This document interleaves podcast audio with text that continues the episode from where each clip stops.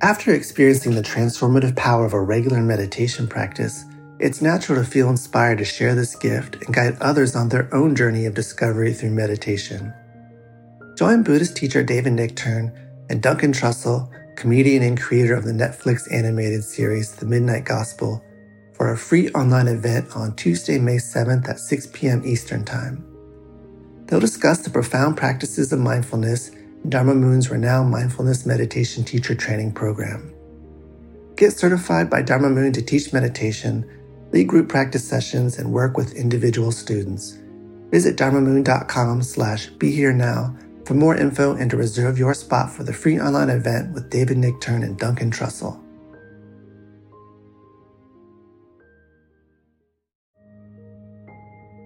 This show is sponsored by BetterHelp. Are you holding on to a secret you need to get off your chest? Maybe you're feeling regret about past actions. If you keep your stressors all bottled up, it can start to affect you negatively. Therapy is a safe space to get things off your chest and work through whatever is weighing you down. It's also a great way to improve your communication skills, learn to resolve conflict, and more. If you're thinking of starting therapy, give BetterHelp a try. It's entirely online and designed to be convenient, flexible, and suited to your schedule. Get it off your chest with BetterHelp. Visit betterhelp.com slash insighthour today to get 10% off your first month. That's BetterHelp, H-E-L-P dot com slash insighthour.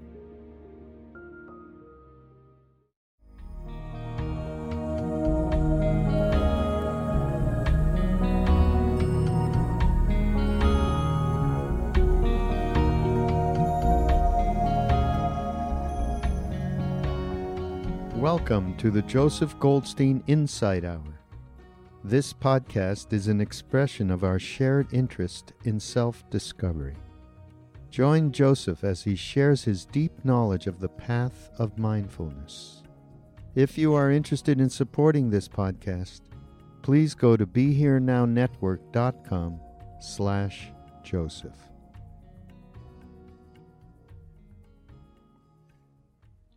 We often think of meditation as being the very heart of the path of awakening.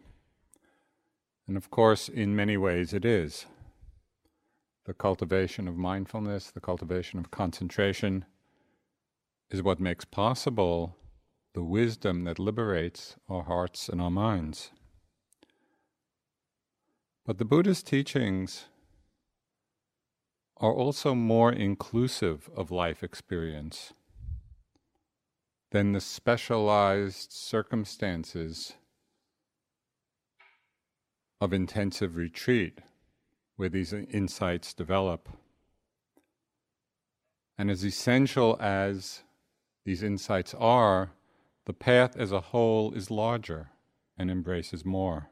And we see this with unmistakable clarity in the various steps of the Eightfold Path. Now, having established ourselves to some degree in right understanding,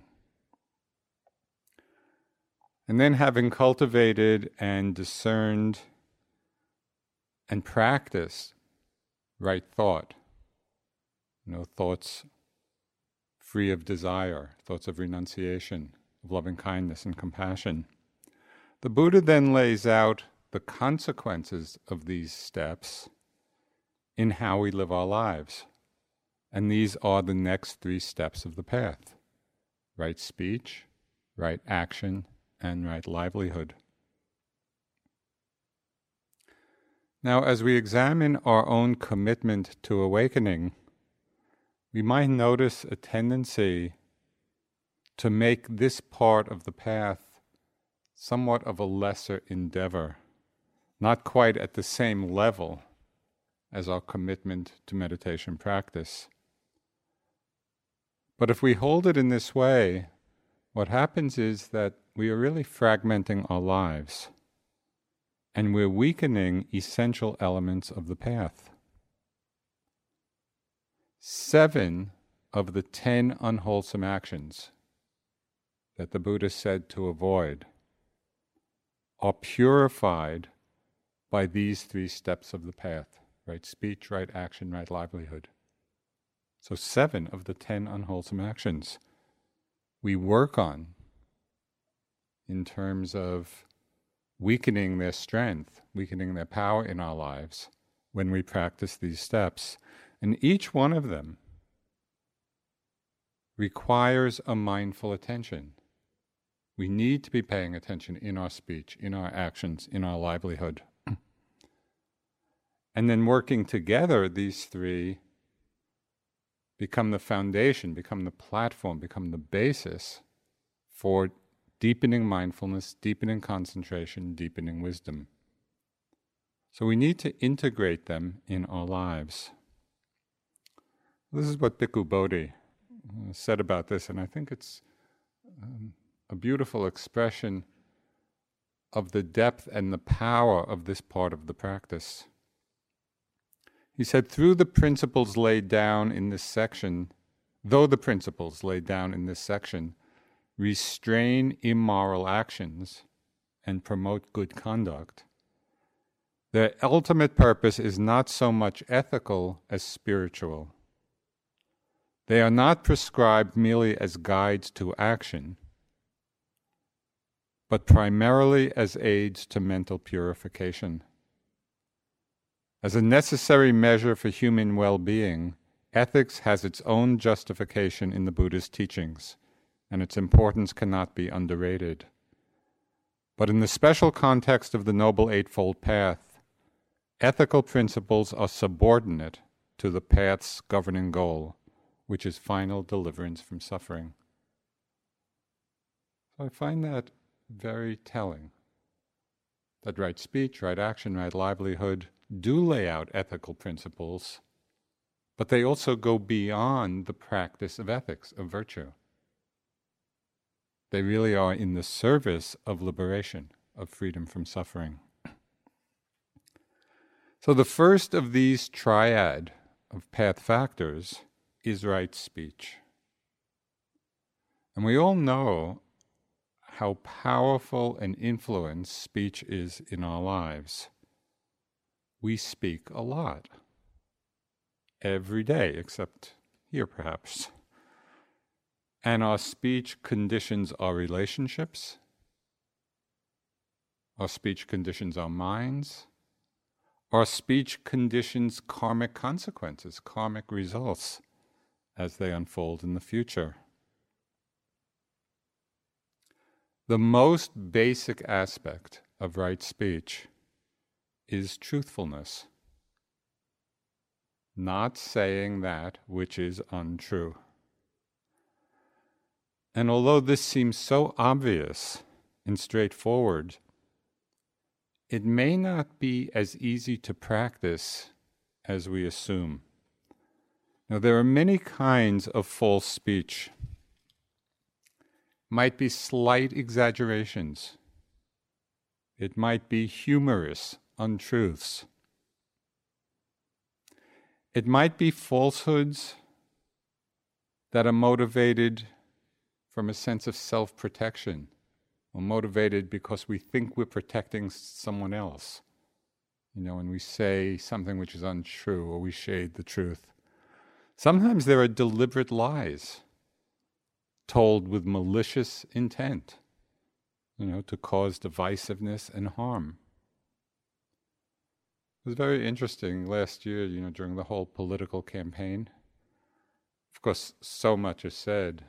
And some of the news programs had what they called fact checks, you know, where they just checked on the truth value of much of what was said, and from both sides.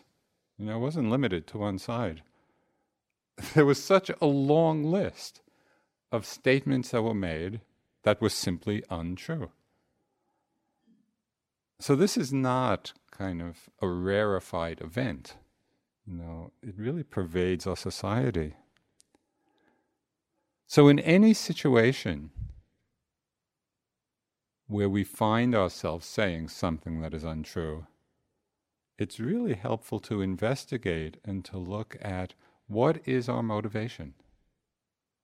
What is the motivation behind it? Is it greed for something? You know, a desire for recognition. Is it motivated by a kind of self aggrandizement? Maybe the motivation for a lie or an untruth is a fear of rejection. And so we say something that's not quite true. Or out of jealousy, or could be many, many different motives. We want to discover this side of ourselves. Telling untruths also becomes very complicated. Our lives become complicated. Because then we need to tell other lies to bolster the first. And then we have to remember it all. Now, Mark Twain, with his usual wit, expressed it very well. He said, If you tell the truth, you don't have to remember anything. you know, and it's so true. so it just lends this great simplicity in our lives. Lying is a great corrosive force because it corrodes trust in our relationships, it corrodes trust in society. It really undermines our ability to trust. Know, Nietzsche said that I'm not upset that you lied to me. I'm upset that from now on I can't believe you. So just think of what that does in our relationships. You know, it undermines the whole basis of trust, of friendship, of respect. I'm upset that I can no longer believe you. The Buddha spoke of this very bluntly. I mean, he, he spoke so unambiguously about this. He said, Thus one should never knowingly speak a lie either for the sake of one's own advantage, or for the sake of another person's advantage, or for the sake of any advantage whatsoever. You know, and we can so easily rationalize, you know, an untruth or a lie and tell ourselves that there is a good reason for it. And yet the Buddha is coming out very strongly in his statement, not for any reason whatsoever, for any advantage whatsoever, should we say that which is untrue. In the Bodhisattva's long journey to Buddhahood, you know, he, as the stories are told, he committed many misdeeds, you know, and at different times broke one another of the precepts. So, as a bodhisattva working towards Buddhahood, it's not that he was this totally purified being from the beginning. It was a process for him as well. And so, on different occasions, he did break different precepts and did unskillful actions. But it's said that in all that time, in that long journey to full awakening, that he never knowingly spoke that which is untrue. You know, so critical is truthfulness to this path of awakening. So I think it's helpful to reflect on this, you know, and see it as an inspiration for our own commitment to truthfulness. And to really have it be like a pole star, you know, guiding us in our lives. But what seems so simple, you know, just tell the truth, speak the truth. It seems so simple, and yet it can be surprisingly difficult when we're really paying attention to what we say. You know, sometimes little lies just seem to tumble right out, even before we're hardly aware of them. I'll just share with you two yogi stories some years ago, at the end of the three month retreat, you know, we have what are called integration days, where people are talking and reintegrating after the three months of silence. So there are group discussions. And in one of the group discussions, one of the yogis commented, we were talking about, you know, right speech. he commented that he noticed that in his conversations with other yogis, whenever they would ask him, Well, you know, how long did you sit for? He'd always add 15 minutes.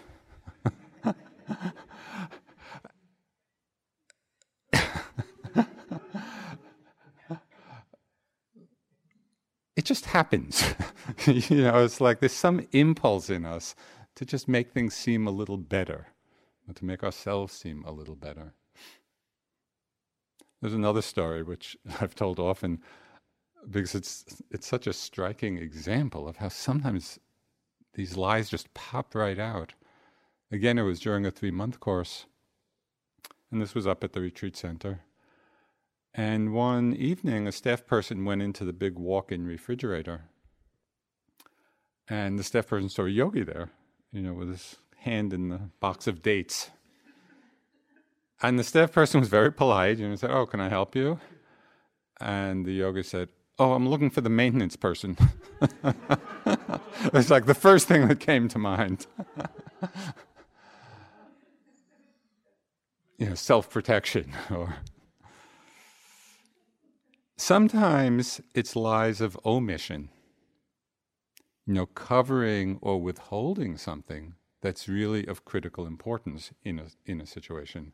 So that can be as much of a lie as saying that which is untrue.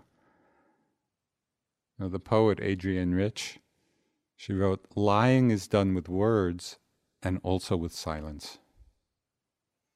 So it's subtle. You know, we need to really see in different situations the range of possibilities, truthfulness or untruthfulness in speech. Is there a kind of untruthfulness in withholding something that is really of importance? This doesn't mean that we go around just blurting out everything we think is true. So the Buddha gave a very simple and useful guideline. He said, Speak that which is true and that which is useful. So we need some discerning wisdom here. We need to see, okay, this is true. Is this the useful time to say it? Sometimes we might also be living under the illusion that we're the kind of person who would never lie, you know, under any circumstance. And if this is the case, it's often then harder to see or acknowledge when we actually do. And I had a very powerful, painful, and illuminating experience of just this kind of thing.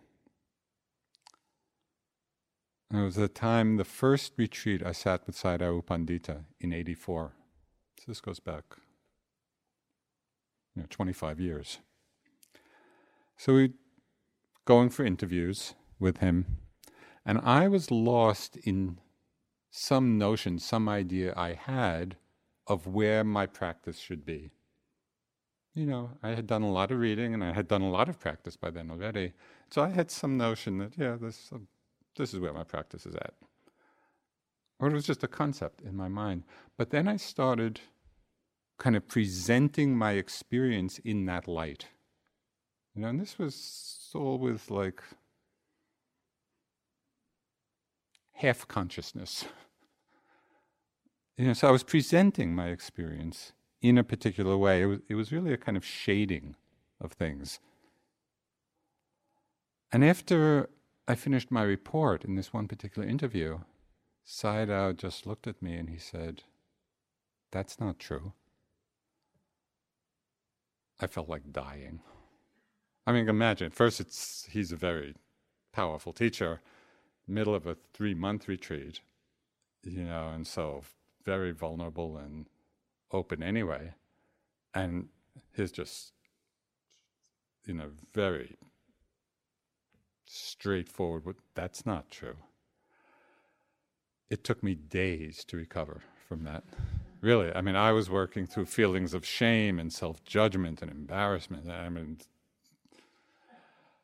but when I finally got to the end of that whole process of working through, you know, those terrible feelings, I came to a place that recognized, yeah, my mind can actually do that. If you had asked me, would you ever kind of shade the truth in an interview? No, I'd never do that. But there, it was, you know, and it was revealed in such a clear and unmistakable way. And when I finally could see it and own it and accept it, yeah, the mind can do that as well. It was tremendously freeing. It was really like a burden had been taken off, and it enabled me to see that tendency in the mind, which had been obscured by my belief that it would never happen. You know, and so things just lightened up. And then when I would see those impulses or a tendency towards that, I could see it much more quickly, much more easily, and with much greater lightheartedness because I was being honest about it. You know, and I could see it more clearly.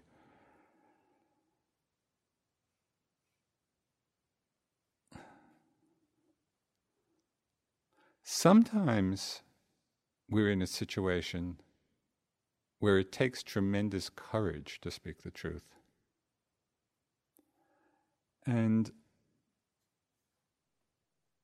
I read about one particular situation in a wonderful book called Life and Death in Shanghai. Uh, and it, it's uh, by a woman named Nien Cheng. And in it, she described her life in China during the Cultural Revolution. She was the widow of someone who had been the manager of the Shell Petroleum Company in Shanghai. And so, you know, quite a wealthy uh, upper class uh, person. During the Cultural Revolution, she was targeted, you know, and imprisoned and tortured. And they were trying to get her to confess to something which was untrue, trying to get her to confess to espionage with show and lie, you know, part of the whole political machinations that were going on then. And she was in prison for years. And all she would have had to do was confess to a lie. And she refused to do it. And the, book is just a powerful and vivid account, both of what she went through and kind of the inspiration in herself, her steadfast commitment to the truth. And it was, it was tremendously inspiring that in that, those circumstances, and where it would have been so easy to just speak a lie and to be free, but she had a different kind of freedom, you know, and it was quite amazing.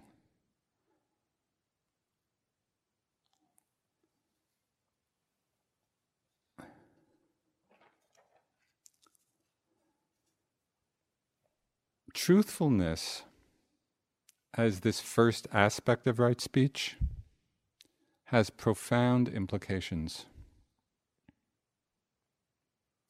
Because the whole goal of our practice is to see, to understand, to realize what is true, and to live in accordance with it.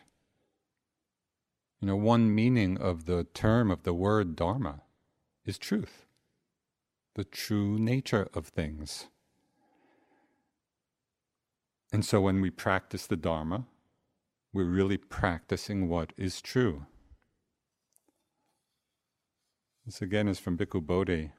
He said, Truthful speech establishes a correspondence between our inner being and the real nature of phenomena.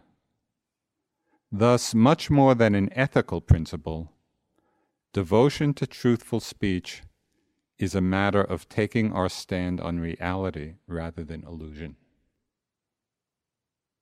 You know, so this is not some insignificant second tier part of the path. Right speech means taking our stand on reality rather than on illusion. We're committed to speaking the truth. the Buddha expressed the overriding importance of this in a conversation he had with his young son Rahula, when Rahula was still just a young novice monk. And the Buddha pointed to a bowl of water, a bowl in which there was just a little bit of water at the bottom. and the Buddha gave the example. He said, just as there's a little bit, only a little bit of water left at the bottom of the bowl, he said, so little is the spiritual achievement of one who is not afraid to tell a deliberate lie. And then the Buddha spoke in a similar, similar way about the water being thrown out and the empty bowl. And finally, the Buddha turned the bowl upside down.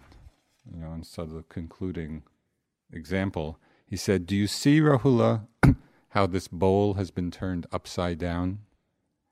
In the same way, one who tells a deliberate lie turns his spiritual achievements upside down and becomes incapable of progress. Therefore, the Buddha concluded one should not speak a deliberate lie, even in jest. This is very clear cut. It's not nuanced. Don't say that which is untrue. So it's really helpful to sensitize ourselves, you know, in the course of our lives, just to have this as a guiding principle in our lives so that it makes us more aware. Whether it's just those small little lies that may just come tumbling out, or bigger ones to protect ourselves or protect somebody else, or maybe rarely, but even to harm someone or cause divisiveness. You know, if we make it the guiding principle, then it's as if just when these impulses may arise in the mind, as they probably will in different situations, it's like a little bell, a little warning bell goes off within us, you know, reminding us this isn't true. This isn't true. And we're able to pull back. We're able to actually restrain that impulse. And this is a very significant part of our path.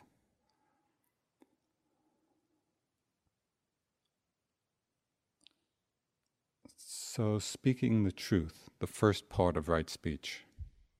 The second part of right speech, the second aspect, is refraining from slandering, from gossip, you know, and backbiting. The kind of speech that causes disharmony, you know, and loss of friends.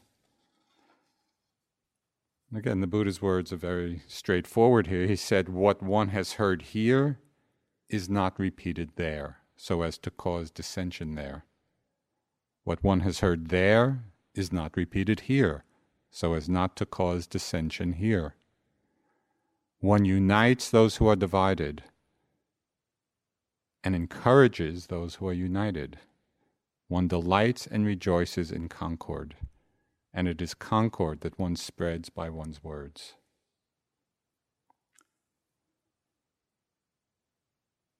again, it just seems so obvious that this is how we should use our speech to cause concord, harmony, bringing people together rather than divisiveness. But the question for us to consider then, given the strong tendency kind of in our social lives to gossip about people, what is the enjoyment of it? You know, why do we engage in that kind of speech so commonly? This is, this is not kind of a rare event. So when we find ourselves speaking about other people, when we're gossiping about others, we might look to see what are we getting from that? You know, is it reaffirming in some way our sense of self? Is there some kind of ego gratification in it? I had a striking example of this. Years ago, somebody came to interview me for a book that he was writing on different spiritual teachers in America. He was a very skilled interviewer. And he came up and we were talking, and you know, he was really engaging me in conversation. And then he started asking me what I thought about all these different teachers. And I could just see and feel that impulse come up in me because, of course, I had my opinion about each one of them.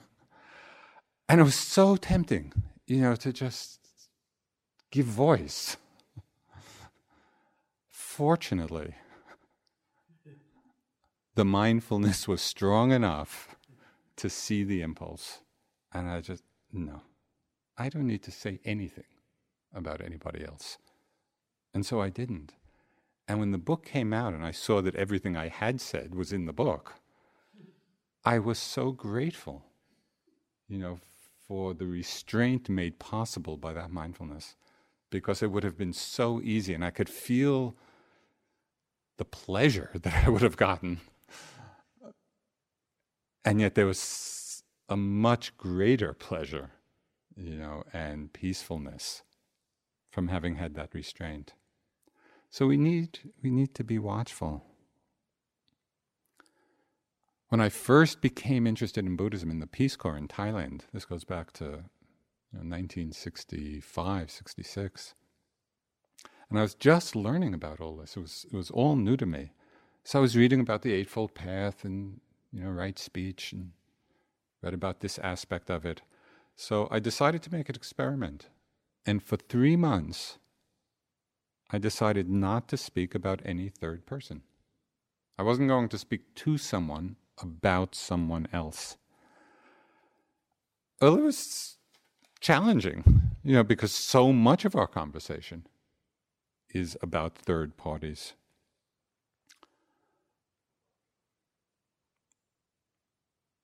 What was amazing is that about 90% of my speech was eliminated.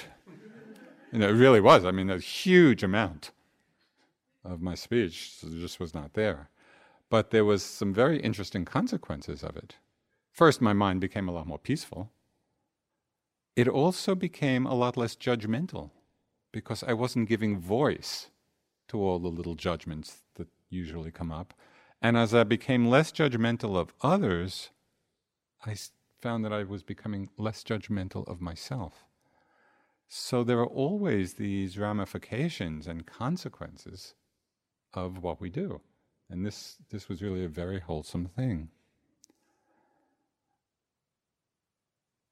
So, as an experiment at times, you know, you might want to do that. But even if we hold it a little more loosely, you know, and, you know, maybe be speaking of others at times, but to really watch, to watch very carefully, is our intention in speaking of others to someone else? Is our intention to divide or to bring people together? Just that.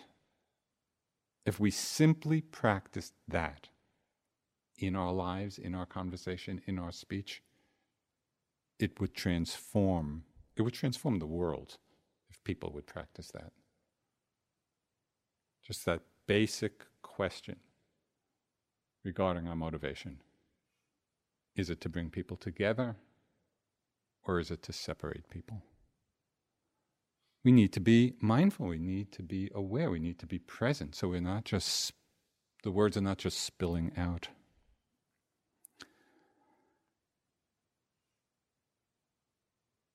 On another level, sometimes our words can be a kind of gossip about ourselves.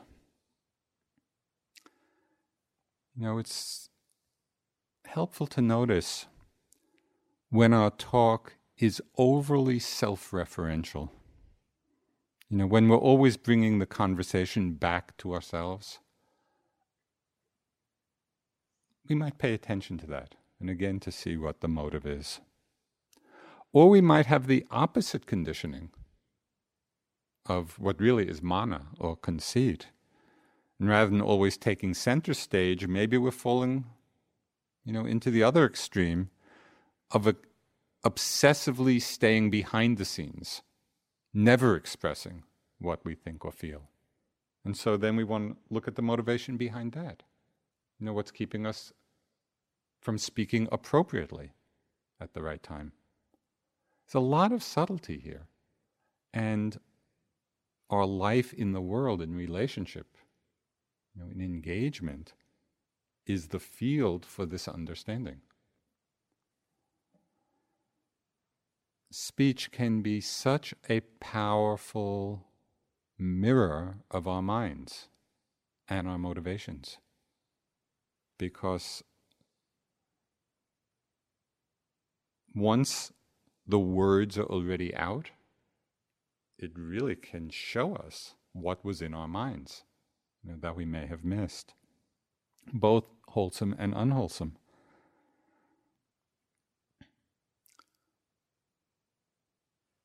There are just so many examples of this, but one time I was driving back from New York with a friend. We spent a few days there.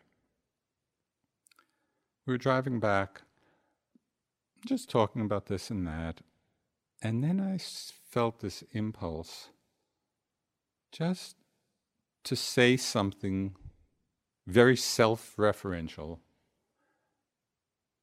about, you know, what had happened uh, in New York, but it had no purpose. There was no reason for saying it. And it all had to do with, it was just like a big I am had to be expressed. so I saw it in the mind. I saw this impulse arise in the mind. Here I am. And now I don't need to say that. Because I had no, there was no relevance to anything.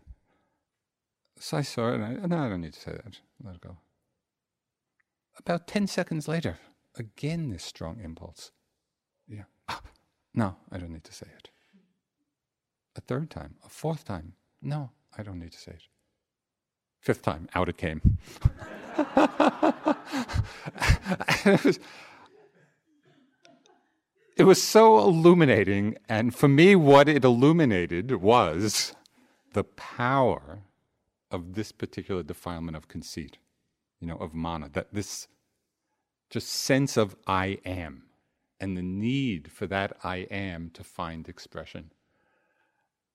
And I'm grateful for that little that little experience because it illuminated very clearly the nature of that defilement.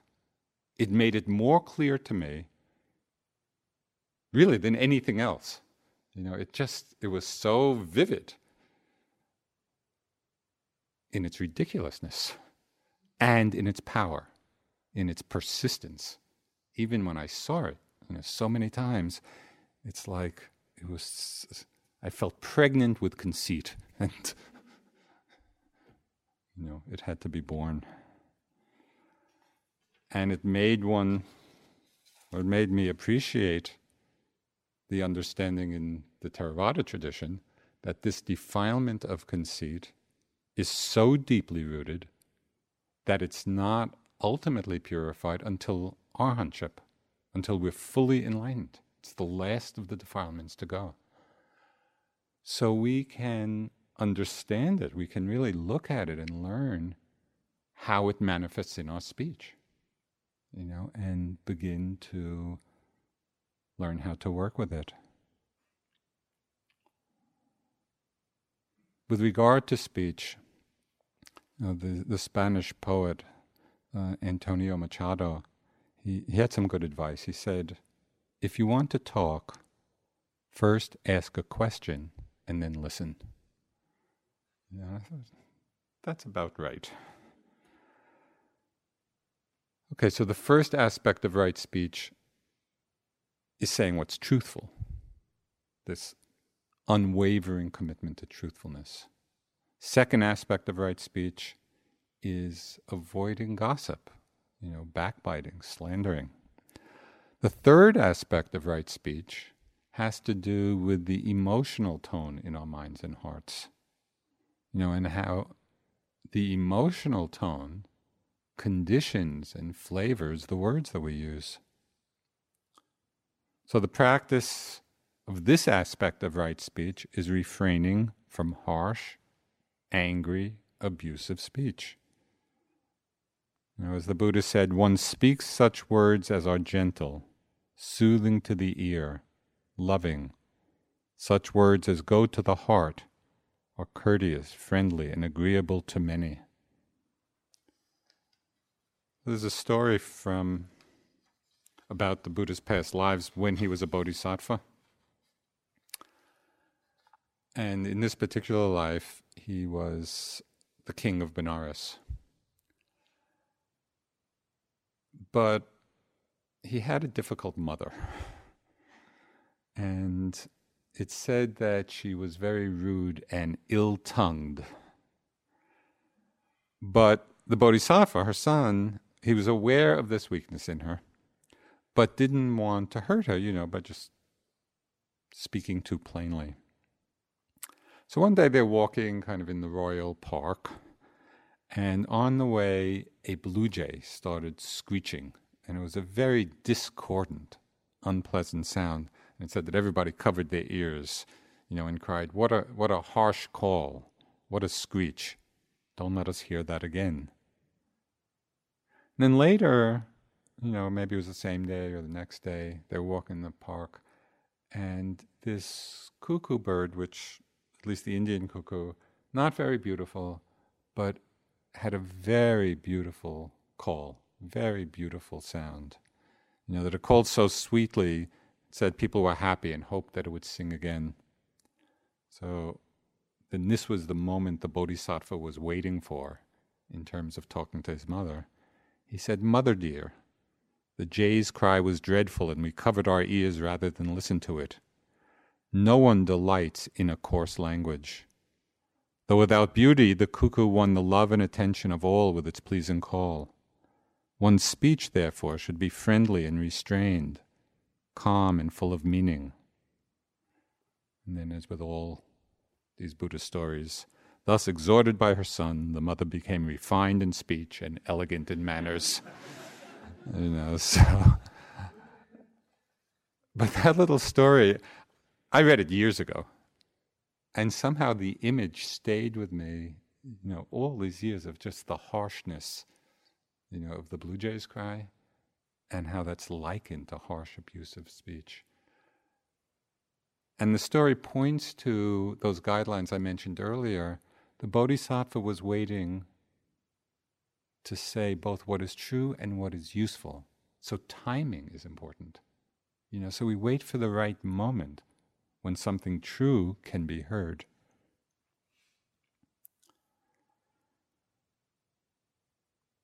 We need to stay mindful and conscious of the energy behind our words. Because how do we feel when we're on the receiving end of harsh or angry language? You know, somebody is venting in that way towards us. Probably we feel hurt or we feel defensive. We put up some kind of barrier, you know, or perhaps it motivates our own anger in response. So this is not the best environment for good communication.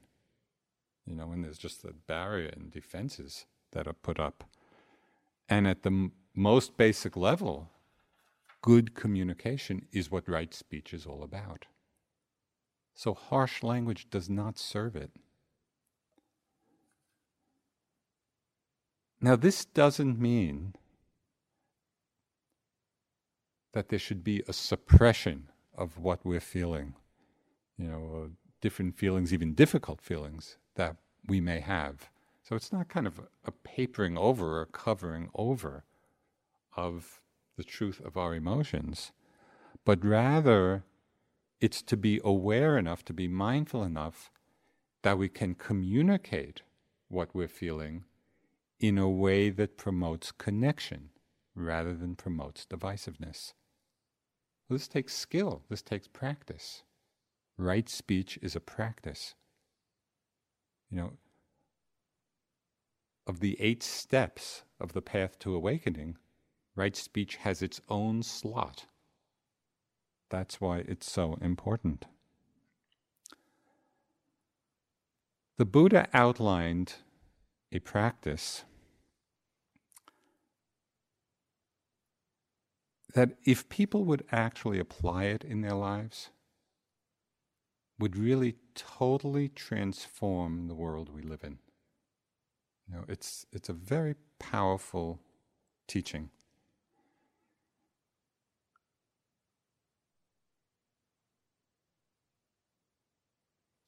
And it points to the fact that there are two aspects in speech. One aspect is in what we say, and the other aspect is in how we listen. Right? And so both sides are equally important. So, this is the practice. And just as you hear this, just imagine yourself putting it into practice and what that would entail. So the Buddha said, Bhikkhus, there are five courses of speech that others may use when they address you. Their speech may be timely or untimely, true or untrue, gentle or harsh, connected with good or with harm spoken with a mind of loving kindness or with a mind of inner hate. Here in bhikkhus you should train yourself thus. Our minds will remain unaffected. We shall utter no unskilful words. We shall abide compassionate for their welfare with a mind of loving kindness. And starting with that person, pervade all the world with a mind imbued with loving kindness, abundant, exalted, immeasurable, without hostility, without ill will. That's a challenging practice. You know, if somebody is speaking to us untimely, untrue, harshly, with an intent to harm, with a mind of inner hate, our minds will remain unaffected utter no uns- unskillful words, abide compassionate for their welfare. So that's a tremendous challenge. And a very great practice, you know, because we can't control how other people will speak, the words we hear. But we can train our own minds, our own hearts. That's why this step on the path of right speech is not a secondary, you know, it's not a lower tier part of our path. This is a powerful training for us that we can bring into every aspect of our lives. So, the last aspect of right speech, you know, it's being truthful,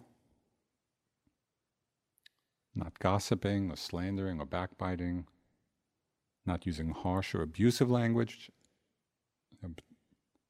using gentle words, being unaffected by the words other people use, remaining in that place of loving kindness.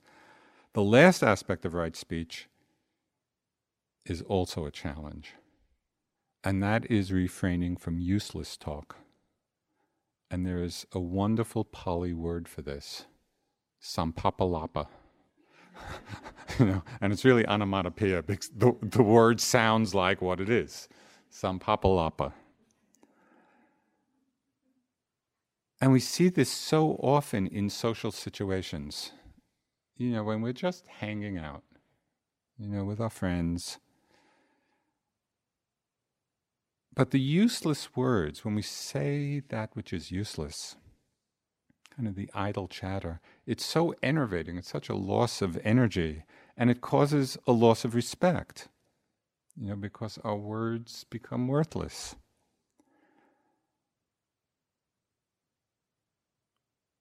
And sometimes this useless talk can have some really bad consequences sometimes immediately bad consequences.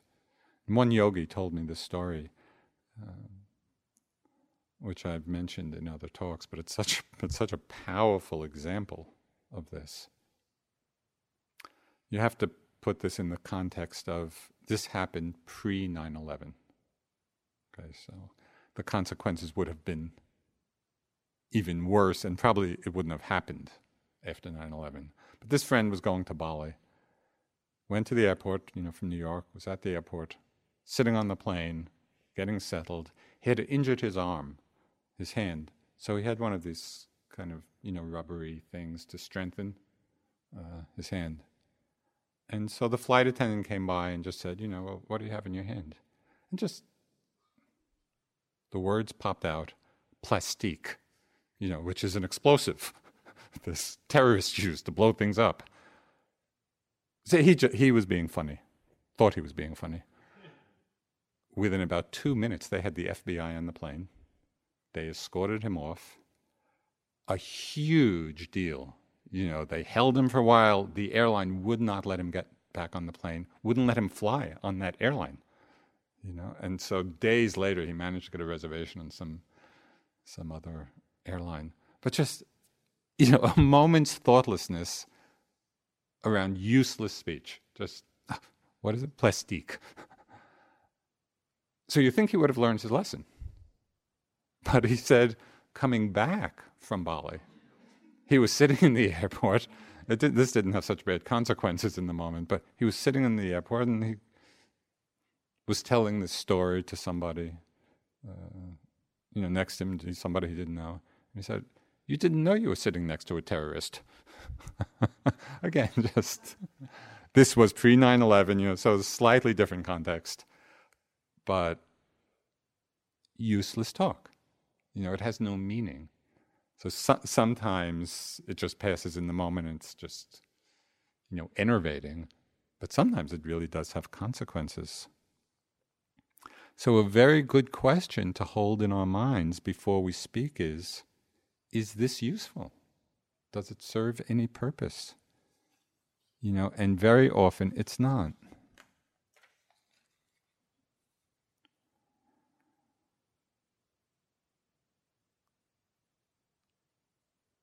It's really a great practice. I, have tried to practice this. This this has become part of you know the bigger understanding of the path in social situations just hanging out, and when I can see that impulse, just to throw something into the middle. Useless. Totally samphappalapa. If I can see it, if I can see the impulse and refrain from doing it, it's like, it feels so good. It feels like, okay, this was a victory over Mara. You know, there's just that impulse, there's that wanting to do it. No, I don't need to do this. This is useless. And the mind actually is much more peaceful. So, this is all part of our practice on the path.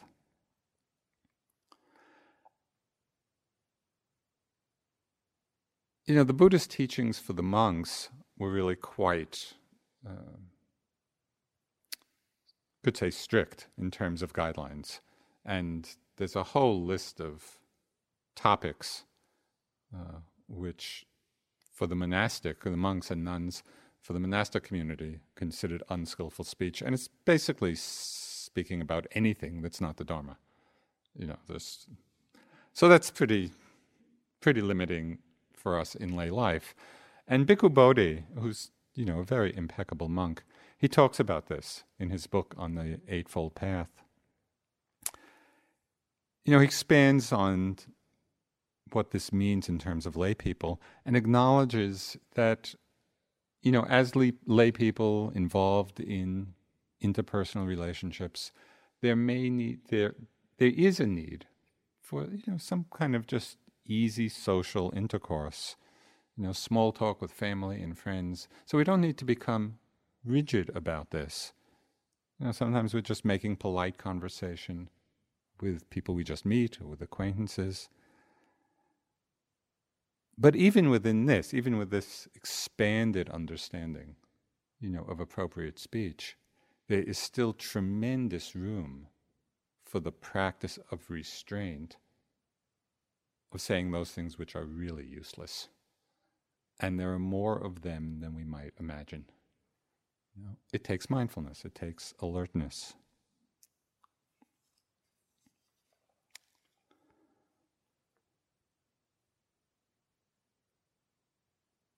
You know, we've seen how powerful a part of our path this practice of right speech is.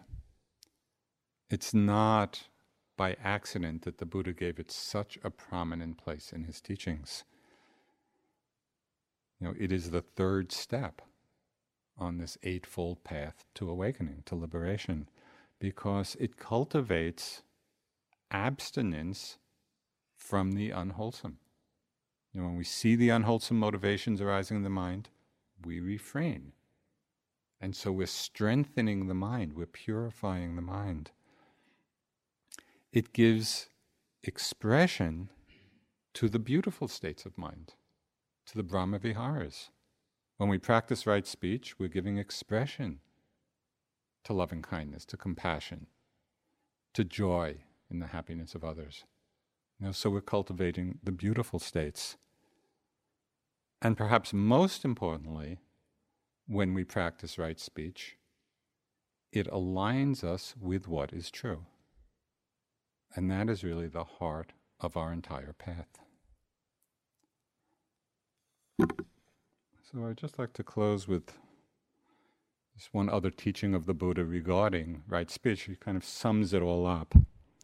He says, If speech has five marks, O monks, it is well spoken, not badly spoken blameless, and above reproach from the wise. What are these five marks? It is speech that is timely, true, gentle, purposeful, and spoken with a mind of loving kindness. So, can we keep these five marks in mind? Timely, true, gentle, purposeful, and spoken with a mind of loving kindness.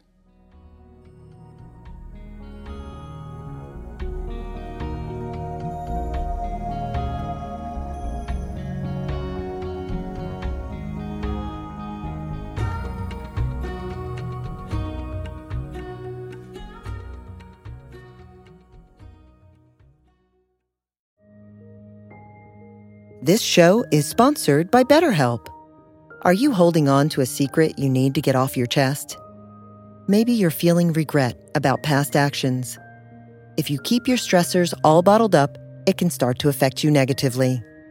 Therapy is a safe space to get things off your chest and work through whatever is weighing you down.